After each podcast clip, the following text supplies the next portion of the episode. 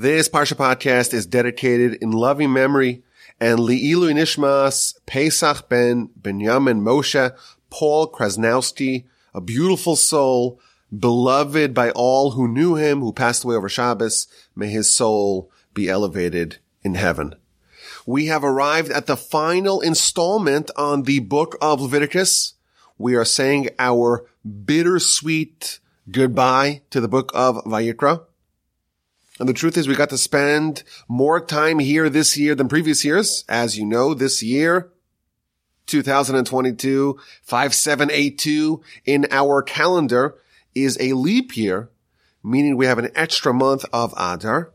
And therefore, we don't have what we typically have most years, and that is doubled parshios, because the Torah has to be divisible or malleable enough to be able to accommodate a year with an extra month, and therefore most years, several parshios are doubled up together. And this year, Behar and Bechukosai, so this week and, and last week, are separated. And in fact, we only have one double parsha this year in the diaspora, and that's at the end of the book of Numbers. At the end of Bamidbar, Matos, and Masay are combined. If you are so fortunate as to live in the land of Israel, this year there are no double parshios. And that's because the final day of Passover of Pesach in the diaspora was on Shabbos. In Israel, that day was a regular, a regular day, meaning in Israel, they read the Parsha in the United States or in the diaspora. We were still observing Pesach, so we read something related to Pesach. So we're a week behind. We're going to sync up with our brethren in the Holy Land at the end of the book of Numbers. And we're here to celebrate the completion of the book of Vayikra with a very special edition of the Parsha podcast. I'm fortunate to be in the Torch Center in Houston, Texas. The website is torchweb.org. The email address is rabbiwolbe at gmail.com. Now I must say that I actually had a devilish plan for this week's Parsha podcast. But thank God my better judgment won and I tabled my plans. Are you curious to hear what those plans were? Do you want to know what my cunning, scheming plans were before I changed the course? This was the plan. There's an amazing Ohr HaChaim, the commentary of Ohr HaChaim, the classic commentary on the first verse of our Parsha. And he offers, listen to this, he offers around 50 different interpretations on one verse. The verse, if you go in the ways of God and you observe his mitzvos, etc.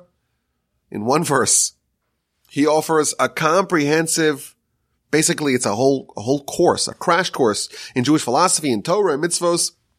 And he weaves it all in to this very short verse incredible work of scholarship, an absolute masterpiece, a magisterial piece. I have the, uh, like the teacher's edition of the Torah. And it has all the, all the various commentators all weaved into one volume in Hebrew. And this takes up pages upon pages in tiny letters. It's absolutely massive. In the new edition that I have, they actually number the interpretations of the Ohr HaChaim on this verse, and they only get up to 42 different interpretations. But I will tell you that I read the whole thing and the true number of interpretations that he reads into this verse is closer to 50. And these are not like one-liners. Each one is very substantial and it's a magnificent piece. And I, I think, you know, as I was reading, I was thinking that we could really spend a whole year just studying this one comment of the Ohr HaChaim on one verse, the first verse of our Parsha we could really like spend a week on each one of his interpretations on one verse. So here was my devilish plan.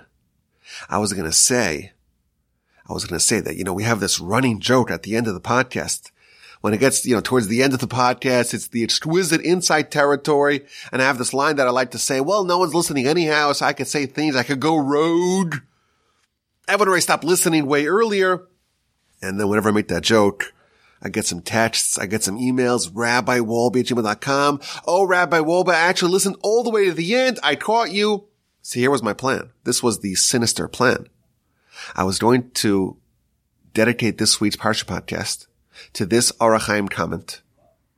And I was going to read and explain and delve into the whole piece and not just to cherry pick, you know, a few of the interpretations here and there, but to go through every single one of them thoroughly and dare the listeners, dare you to listen all the way to the end.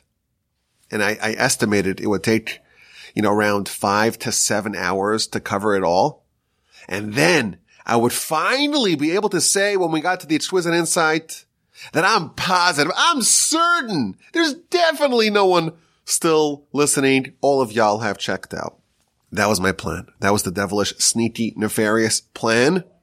But thank God I came to my senses and I decided to spare you and frankly to spare me from that episode, even though it would be incredible, but it's too much in, in one. And I'm not giving you a loyalty test. And the truth is, with the help of the Almighty and thanks to your astute attentiveness, our podcasts actually have a very high retention rate.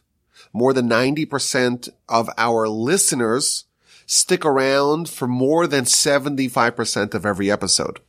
In the, in the industry, this is called impactful plays. So more than 90% of the listeners actually listen to more than three quarters of a given episode. And that's astonishingly high. So thank you so much. I appreciate your listenership, listening all the way to the end. Maybe I'm going to have to retire this joke that no one's listening. Or maybe I'll keep it. Which will it be? You'll have to stick around to the end to find out. So we're not going to cover this Ohr HaChaim, but I would advise you if you have the ability to read it in Hebrew. There's also, it was also translated, it was published in English by ArtScroll. They did a translation, an excellent, superb translation of the Ohr HaChaim. If you have some time to read it, even if you don't read the whole thing, it's really it's exquisite. And it's really amazing to see how much richness and how much layering and how many facets there are and how much we could read into just one verse. You know, it's amazing. We always say the Torah is infinite. Torah is the mind of God. It's the will of God. And therefore, like God, it too is infinite. And here we see an example of what that looks like. It's only one verse, you know, it's a couple of words and we can legitimately see so much nuance and so many angles and so many dimensions into this. And one commentary can offer 50 interpretations. We're not going to do that, but if you have time, I would encourage you to read it. So our parsha begins that same verse that we mentioned. If you go in my decrees and my statutes, if you follow the ways of God. That's mitzvosai tishmoru. And if you guard, if you observe my mitzvos, va'asisem oh, osam, and you shall do them. This is the first verse of our parsha. And there is an iconic Rashi, an amazing Rashi that is going to be the subject of this podcast. So Rashi asks a question. What does it mean to walk in God's decrees. Im kosai, if in my decrees, telechu, you shall walk. What does that mean? So Rashi says, well, you may think it's referring to the observance of the mitzvos. To walk with the decrees of God, which means to obey, to adhere to the decrees of God. But it can't be that because the very next words of the verse, they say, Ve'es mitzvosai tishmoru, and you shall observe my mitzvos, and you shall do them. So the verse already explicitly addresses observance of the mitzvos. So if observance of the mitzvos is already featured at the end of the verse, what does it mean in bechukosai? It must refer to something else. It must not be referring to observance of the mitzvos. So Rashi tells us, quoting a midrash, what does it mean? What does it mean that you should walk in God's decrees? It means batorah. You should toil in Torah. There's something else besides for the observance of the mitzvos, and that is to toil in Torah. That is what is meant, tells us Rashi, by the words bechukosai telechu. In my decrees, you shall walk. This is going to be the subject of today's podcast. Now I must, I must say, if you had the great privilege of spending time in yeshiva, you've probably heard this Rashi, I don't know, a million times. And the reason is because it's such an iconic Rashi. It's such a famous comment in Rashi that every speech in the yeshiva, every speech during this week is going on, going off on this Rashi, waxing on this Rashi. So oddly, although the best experience a youth can have to expand their mind, to expand their soul, the best experience is to spend some time in yeshiva. I feel like with respect to understanding this Rashi, you are a bit disadvantaged because if you've been to yeshiva and you've heard this iconic Rashi so many times, and certainly if you heard it before you were old enough to appreciate what Rashi is telling us, it kind of loses its mystique. It becomes a cliche. It becomes a bland platitude bereft of meaning. You know, I got an email this week from a scholar friend of mine. He was writing an article on this parsha and he wanted my feedback. And he wrote, he says, listen, I'm, I'm going to publish this in a local publication and I'm curious to hear your thoughts. And this is, this is an actual quote from his email. I decided to have some fun and go a bit beyond the classic Bichukosai Amelus Batora rhetoric. Basically he's saying like, like, beyond what everyone always talks about in this parasha. Everyone always talks about Bichukosai, you should walk in my decrees. And what does it mean? It means you should be toiling in Torah. I'm going beyond the classic rhetoric of this Rashi. This amazing Rashi, again, if you've heard it a million times, if you've had the great fortune of spending time in yeshiva, it does become a little bit old and tired. So ironically, if you haven't had the privilege to spend time in yeshiva, you're probably better positioned to appreciate this incredible Rashi, this incredible idea. But regardless, let's shatter the childish notions about this Rashi. So our parsha begins with an if-then statement. I-F-T-T-T. If you walk in the decrees of God, which Rashi tells us it means if you toil in Torah, then all manner of good things will happen to you. You'll have your rain in its time. You'll have bountiful crops and fruits. You'll have security, satiation, peace in the land. You won't have any enemies. The enemies that you do have, you'll pursue them. You'll crush them. There won't be wild animals. There won't be war. You'll be fruitful and multiply. God will be close to you. He will maintain his covenant with you. You're going to have such abundance. Be able to eat the old fruit. God will dwell amongst you. He won't reject you. Things will be amazing. And those are the first 13 verses of our Parsha. If, then. And then in verse 14, it has the other if then statement.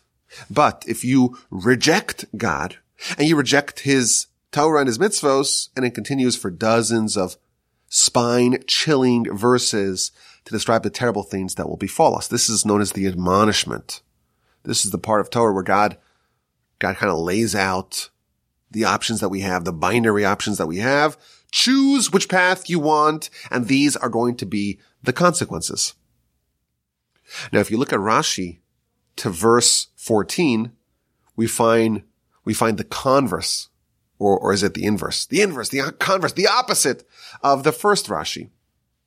The verse tells us, if you don't listen to God, and you don't do the mitzvos. And Rashi asks the same question. What does it mean you don't listen to God? He explains, you are not toiling in Torah. That's what it means.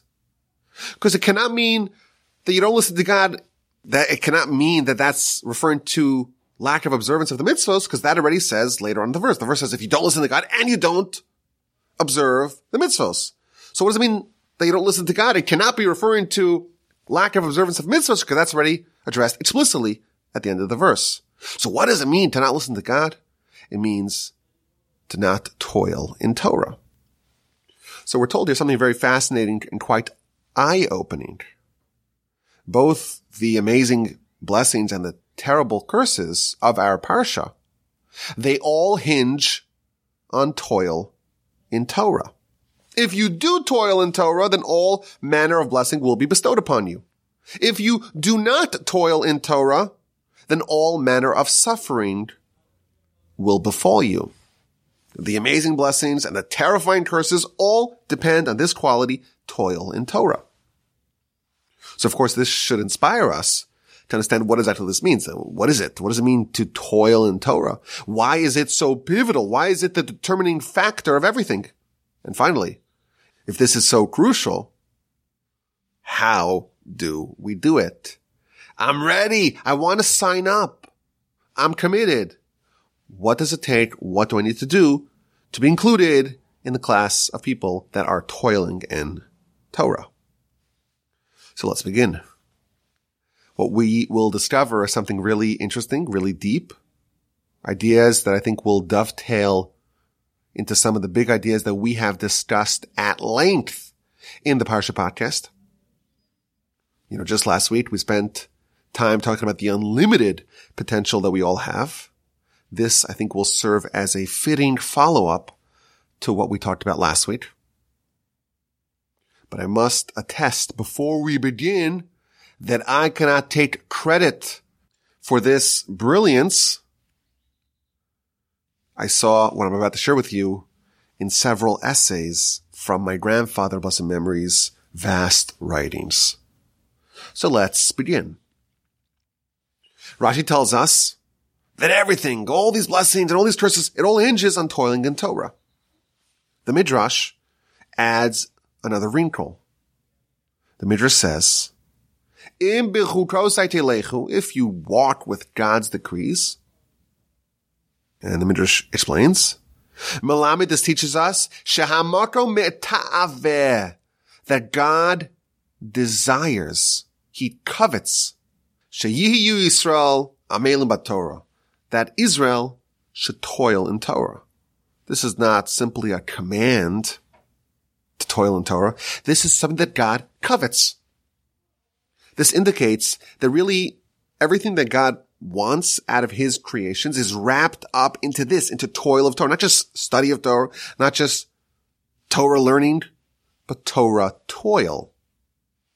Similarly, the Talmud tells us in the book of Avodah Zarah, page 5a, im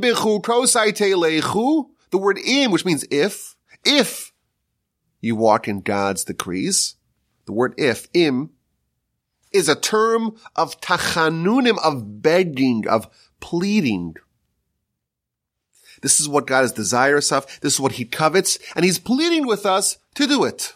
And of course, we're mature enough, we're experienced enough to know we can't do anything for God and it's all really for us. God has no desires or needs. What our sages are revealing to us is that this idea of toil in Torah, whatever it means, in this idea, we can find the essence of what God is trying to get to us, what he's trying to convey to us, what, what it all boils down to. It all crystallizes to toil in Torah. That is our mission. What is it? What is it? Why is it our mission? And how do we do it? So here's the secret. I'll tell you the secret and then we will explain exactly how it works, exactly how it impacts a person. Toil in Torah, that is the way to unlock the unlimited human potential that we all have. And my grandfather, blessed memory, he explained this with an analogy. It's like you have a seed, a seed of a tree. A seed contains all the potential for the tree. But the seed has yet to sprout. When has a tree actualized its potential? Only when it's fully grown. It's got roots and branches and leaves and fruits and it's delivering new fruits year after year for centuries. That's when the tree achieves its potential. And man is like a seed. It arrives to this earth as a seed. It has unlimited potential, but all that potential is still locked up. It hasn't been unlocked. It hasn't been developed. All the components of greatness are present. But in order for it to be actualized, you, you have to deepen those roots. You have to sprout those branches, those trees and those fruits. and only then will the potential be actualized. And of course, it happens slowly, just like a sapling. You don't drop the sapling into the ground and tomorrow you have the whole tree. It, it takes time. Similarly with a person, there's a whole process. You have to discover yourself. You have to identify your potential. And you have to layer upon that the Almighty's guidance for greatness, namely Torah. And not just to study it superficially, not just to take a, a cursory stroll in the paths of Torah, but specifically to toil in it. We're here to develop our potential. We have this seed and captured within it, in theory, is all that greatness. But we need to develop it. And the tool to develop it, of course, is Torah and specifically a kind of Torah engagement that's known as toil in Torah. And that's what Rashi is referring to when he says to toil in Torah. I like to think of this as like the old Sears Roebuck build your own home kits. They send you all the materials and all the parts and all the pieces. And what do you have? You have a whole house. But it's all in theory. It's all in potential. You have to assemble it yourself. You have to put it all together yourself. We come here and we have something really special, but it's unassembled. And we need to assemble those parts together ourselves. When you get here, you are quite literally a self-assembly kit. And you need some tools. And what are those tools? It's Torah. And what part of Torah or what kind of Torah engagement? Specifically, the one referred to by our sages as toil in Torah. Now remember, we haven't quite defined it. We haven't explained how it works. But now we could see the critical role that it plays. Now it makes sense to say that God covets it. He desires it. He is begging. He's pleading for it. This is the goal of creation. The goal of creation is that man and God can partner to make man. Not just the potential, the unplanted seed, the unassembled kit that we start off with, but the fully developed, fully deployed tree with roots and branches and fruits that yield fruit forever and ever. We're here to make something amazing out of this kit, out of this seed, out of this human that we are stewards over. After creation was done in Genesis chapter 2, we read the famous verse, Elohim God blessed day seven. Tivo Shavas Mikom because on that day God rested from all his work. And the final words of this verse, Asher bara Elohim la'asos, that God created la'asos, to do. What does that mean? God created la'asos, to do. That extra word, you know, the, the verse will make a lot more sense if you just say that God made the whole creation and he ceased to create on day seven. And on day seven, God rested from all his work that God created. Why does it add the extra word, la'asos, to do? So the answer is, is that God created really everything in existence, but not really everything. Almost everything. In the higher spheres, God created everything. In the lowest spheres, God created also everything. But in this world, and specifically in man, and man, when we say man, of course we say, we mean mankind. I just, I don't want to get those emails. Man, you're a chauvinist. No, we mean mankind. Humanity, it's a partnership. God created the world. La'asos. He created the world to do, meaning for us to finish what he started, for us to complete our portion of the deal, for us to assemble the kit that he delivered to us, for us to plant that seed, for us to complete and make and finalize what God started. And that's what the verse means. Yes, there are parts of creation that are totally done by God and they're not dynamic and there's no need to finish that. And those are the things that are above us spiritually and things that are below us spiritually. But humanity, the goal of it all, this really odd, strange chimera that's man, so to speak, a divine made chimera, shall we say, of course.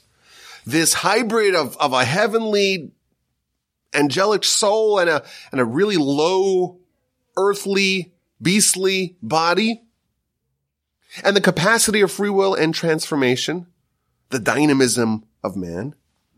The objective is for man to do the work to finish it. God created this world and specifically us with the intention, with the goal, with the objective of us doing the work to finish what God started. This is like the example of circumcision. You know, the, the human body is born almost finished, almost finished.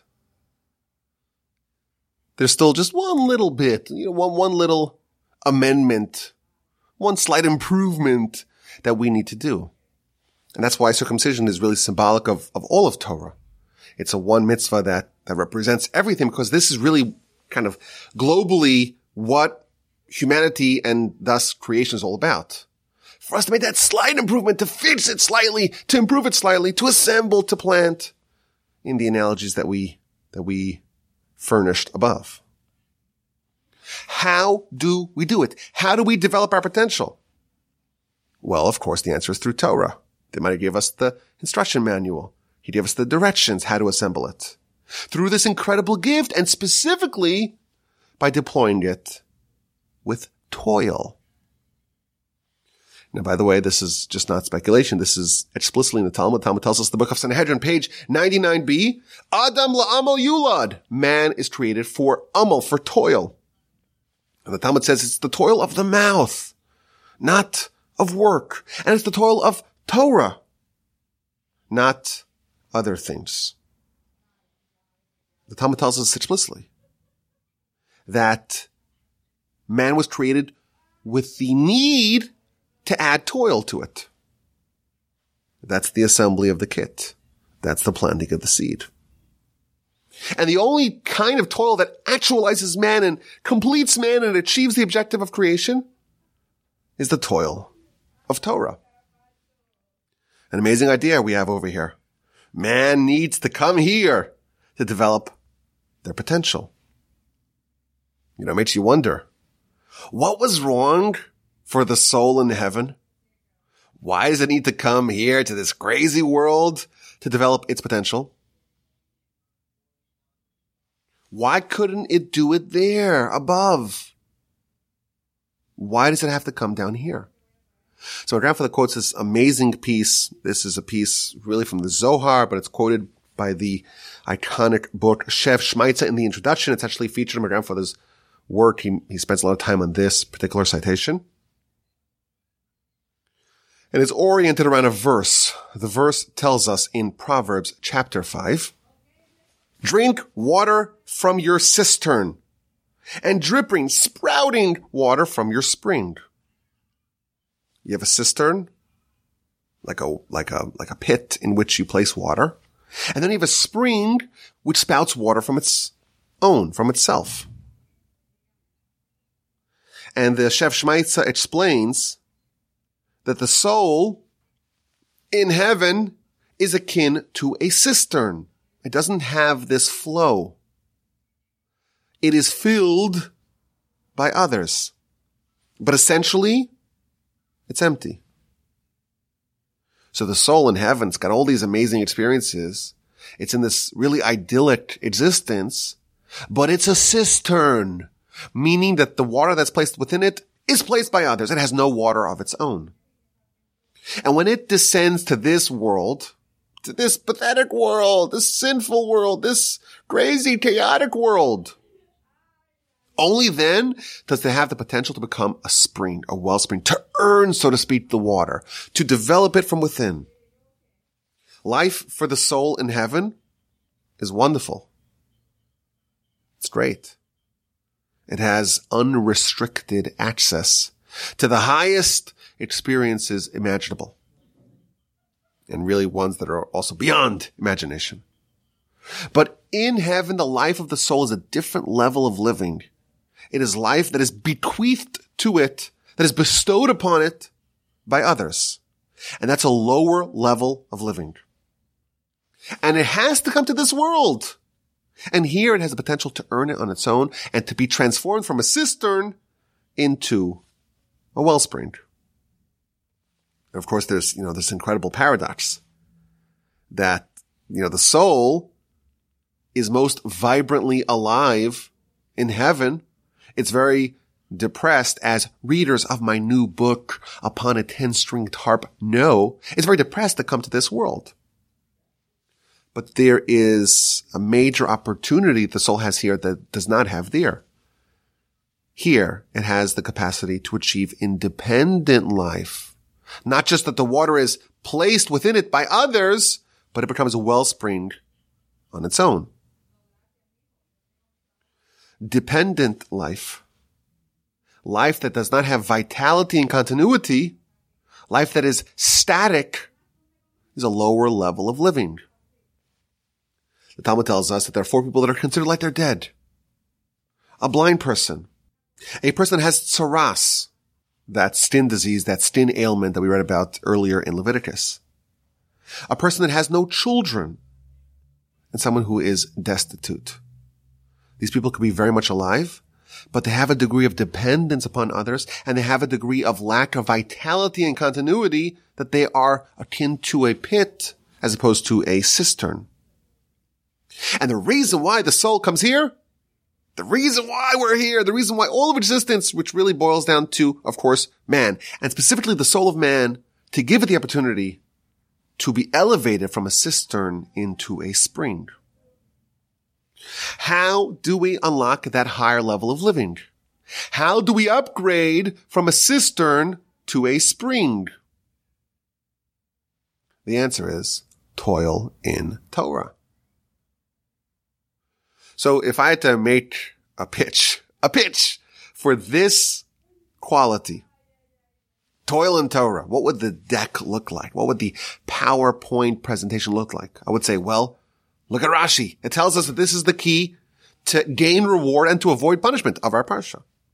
And I will quote the Midrash and the Talmud. God covets it. God pleads with us to get it, to do it.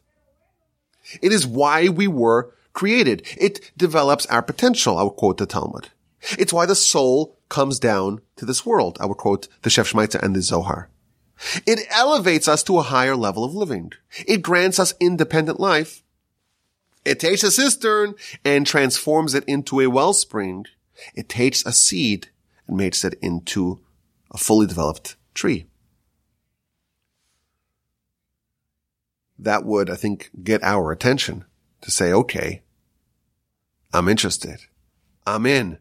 I'm convinced. I'm persuaded. What do I need to do now? I'll tell you, but first I want to explain exactly why toiling in Torah is a different kind of experience of engagement with Torah and why only this higher level achieves all those incredible goals. The Talmud tells us that Torah is a commodity that can trade hands. Ownership of it can be conveyed to others. It Explains the Talmud quoting a verse. The verse says about a righteous person, a Torah scholar, B'Torahs Hashem chevtzo, in the Torah of God, this person is desirous, ubetorah so, and in his Torah, yehageh yomam v'layla. They will study day and night. So the Talmud points out, this is featured also in the book of Kiddushin on page 32. The Talmud points out that the verse switches the identity of the owner of Torah from the beginning of the verse to the end of the verse. The beginning of the verse describes someone who is desirous of God's Torah. At the end of the verse, it says, Ubid Torah so, and in his Torah, he studies day and night. Says the Talmud, Betchila, in the beginning, it's God's Torah. And in the end, it's your Torah. Explains Rashi, once you toil in it, once you work really hard in it, The ownership of the Torah is conveyed from God to you. We talk about Torah. That's the tool to develop ourselves. That's the tool to unlock our potential. Why is only toil of Torah what does that? Why is this so different than just, you know, generic study of Torah? The answer is that generic study of Torah does not acquire Torah. It's not yours. The method to acquire Torah, to take it from the Torah of God to being your Torah, is via toil. That's how you make it yours. That's how you absorb it within you. Now you have possession. You have title of Torah. Studying Torah, of course, is amazing. The best pastime. But it remains the Torah of God. It's not yours.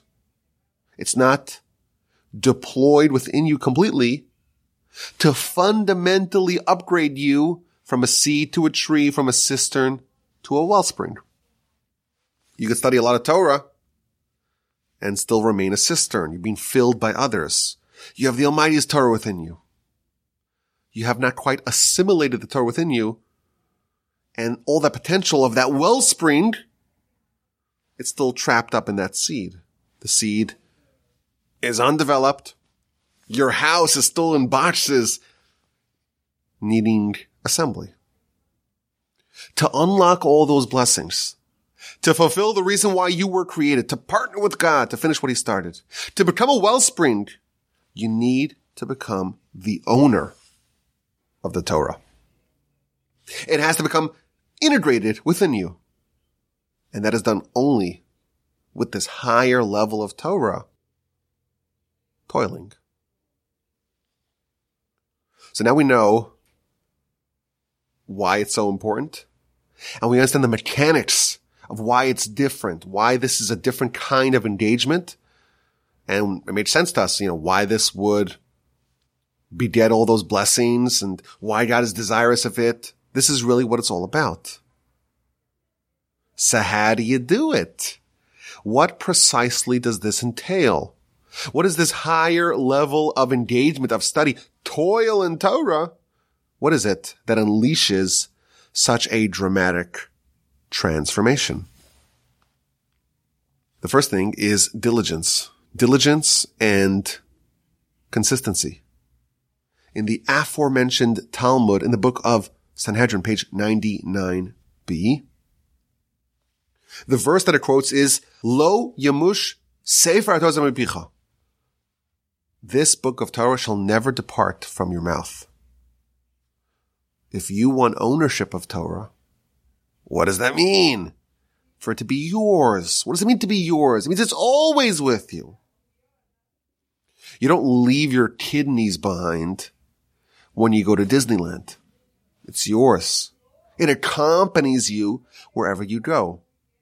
If you want to layer Torah upon you, to actually have it upgrade you, transform you, develop you, actualize you, it's got to be with you at all times.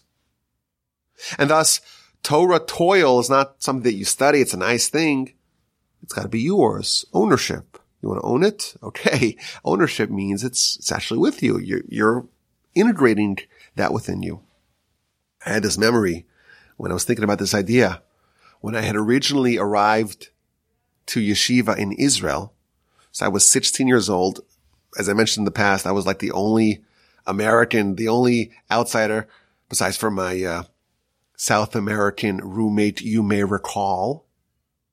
But it was really strange to be there. Like it was like a culture shock. And I remember asking one of my study partners, because one of the heads of the yeshiva, like he would, he would be there in the morning for, for for davening, for prayer, for shachris. And then he would disappear for a couple of hours and come back in the afternoon. So I said, well, what does he do? Where does he go? Where does he go when he leaves? So he looked at me like I, f- I had fallen off the moon. He looked at me like I was just the strangest creature that he had ever seen in his life. He says, he's going to, to learn, to study Torah. And to me, like, like this was a, this was a big insight. This is an American kid, big baseball fan, longtime suffering Mets fan. like I was into sports and other things. And you go, you go to this elite yeshiva in Israel and you learn that there's a kind of living where people just default to Torah. It's not just something that you do when it's in the calendar. It's on the schedule. We got to do it. If you're not doing something else, you're always defaulting to Torah. That's what we mean when we say toil. It's not just a nice thing that you do. It's not just an occasional pastime. Requirement number one is diligence and consistency. It also entails a degree of pain. You have to fight a battle here. The Maharal points out that the verse that kickstarts our parsha, Im kosai telechu, you shall go, you shall walk. He says that this idea of toiling in Torah is not something that you have. You have to go get it. You have to walk towards it. It's not something that is present where you are at the beginning. When you're walking, it means that you're trying to get to a different place. If you wanted to stay there, you wouldn't need to walk. People in antiquity didn't know of the concept of a treadmill. If you're walking, it means you're trying to get someplace. You're trying to achieve something that's not just built in when you begin life. And therefore it means that uh, toil demands a degree of hard work because you're going against the inborn instinct. Course, we know what that's called. The Hara, bad character, our desire for cheap thrills, empty calorie pleasures. We face stiff headwinds to overcome that and to unlock this great gift to toil in Torah. So it's not going to be easy. Number three, so we have diligence and consistency and an understanding that this requires us to overcome our inborn instinct. And then the Maharal says something very deep. Another way to understand that you're walking with Torah, it's not just when you are walking for other things, you're taking Torah with you. It means that you're walking through the Torah. You take the words of Torah and you walk with them. Now, what he's referring to is a very deep point. There's a lot of Torah. You know, I'm in the Torch Center right now and I'm looking at our library and it's pretty full. There's a lot of books there. And this is just, you know, what fit into the room. The actual library is just vast and enormous. There's tons of Torah to study. But even then, what, what do you do when you finish studying? So you move on to the next page, you know, one page, one book. If you have had the great fortune of finishing a book of Talmud, well, now it's time to begin the next book of Talmud. What about the Talmud that you just finished? What about the citation that you just read? To walk in Torah, explains the Maharal, to toil in Torah, it means not just study Torah and move on, hit and run. It means to take the ideas of Torah and to have them accompany you throughout your life. And as you advance in life, you're actually advancing vertically deeper and deeper into what you have studied. And you're using the words of Torah to deeply connect within you and to develop and build your identity out of those ideas. And he explains that the Torah idea starts off as like an idea. It's a kernel. But you can travel vertically within that one idea and it can be what you build your entire life on. My grandfather said a story. He said that someone was once talking with the great Alter of Slobodka, the great visionary of Slobodka. And they were talking about another person, another great Torah giant. And they said that other person really, if you take all of his teachings and all of his insights, you could boil them down to 15 different ideas. And the Alter of Slobodka, who was someone that was an, an overflowing wellspring of Torah, who would, was always speaking and would say incredible discourses and lectures on every imaginable subject. In a way that would land a punch, that would pack a punch, and it would really be transformational for the listeners. He said, wait a minute.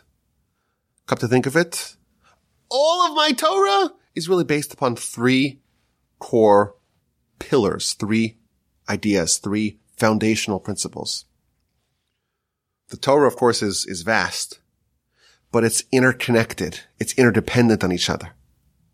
And when you find these ideas in Torah and you go deeper and deeper and you're walking deeper and deeper into them and they kind of become the basis, the pillars upon which you're building your spiritual edifice. You're deepening your connection to it. You're deepening the concretization of those connections that you're having with Torah. And slowly you are melding and fusing man with Torah. So we talk about toiling in Torah. We are referring to connecting to Torah on such a deep level that it, it just grates away. It just removes all the mediocrity and all the nonsense and all the superficiality that we have within us. And the Torah that we walk with and the Torah that becomes part of us and melds with us and fuses with us. This is what spurs the growth and the development of your life's tree. And when the Torah becomes part of you, it acts as the water and the dew to develop that seed that you started with. This is why you are here. This is what God desires from you. This is what unlocks all those blessings. This is what develops your potential. And it's not an easy thing to do. You have to start small. You start and you're, you're a cistern here as well. The soul was a cistern in heaven. It's a cistern here too. You have to learn from others. You start off as an outsider and you're filling up, so to speak, your cistern with more and more water, picking up pieces here and there, learning from others. But gradually the goal is to connect with Torah on such a deep level that you begin to sprout on your own. And if we engage with Torah on this high level, with tenacity and consistency, and we're probing it to its depths, and we're becoming one with Torah, and we're doing that final mile of creation that God created the world, la'asos, for us to finish it. We're partnering with God to develop and actualize the great potential that He gave us. We're connecting with Torah on this fundamental level. That begins this process of transformation and change. This is what God covets. This is why our soul needs to come here. That kind of engagement with Torah is the key to unlocking all the blessings and avoiding all the curses of our parsha. May we all be so fortunate to assemble our kit, to plant and cultivate our seed and actualize the great potential that we are destined to achieve. Okay, let's get to this week's exquisite insight. Are you ready? Are you still there? Are you listening? Our parsha has an unusual segue. You know, we think of Parshas Bechukosai as being the admonishment, but that's just one chapter. And then the final chapter talks about all these other things about tithing and about evaluations of people. And it seems like an odd way to end the book, but also an odd way to kind of leave the admonishment and the castigation and the reprimandation of this. If you listen and if you observe, you'll have blessing. And if you don't, and if you don't toil in Torah and you just live a very superficial life, then you'll suffer the consequences. After the fierce and biting and terrifying admonition, the parsha transitions to the laws of evaluating people. What that means is, if you commit to dedicate the value of a person to the temple's coffers. That's like your pledge. I'm pledging to give the value of this person. How much are you required to give to the temple coffers? You have to evaluate the person. How much are they worth in a monetary sense? And then you know how much the person who made that pledge is obligated to pay. And it's a very unusual transition. What is the meaning behind this strange segue? Why is there a juxtaposition of the value of people and the fierce admonishment in our parsha? So the great Chozeh of Lublin, one of the great Hasidic masters, said something very powerful and helpful, I think. The Torah was worried that after reading all about this terrible admonition, people's spirits will be broken. People will be liable to lapse into melancholy and depression. And people begin to fail to see their value. And they'll say, I'm so worthless. I'm a good for nothing. I have no value. I'm a total zero.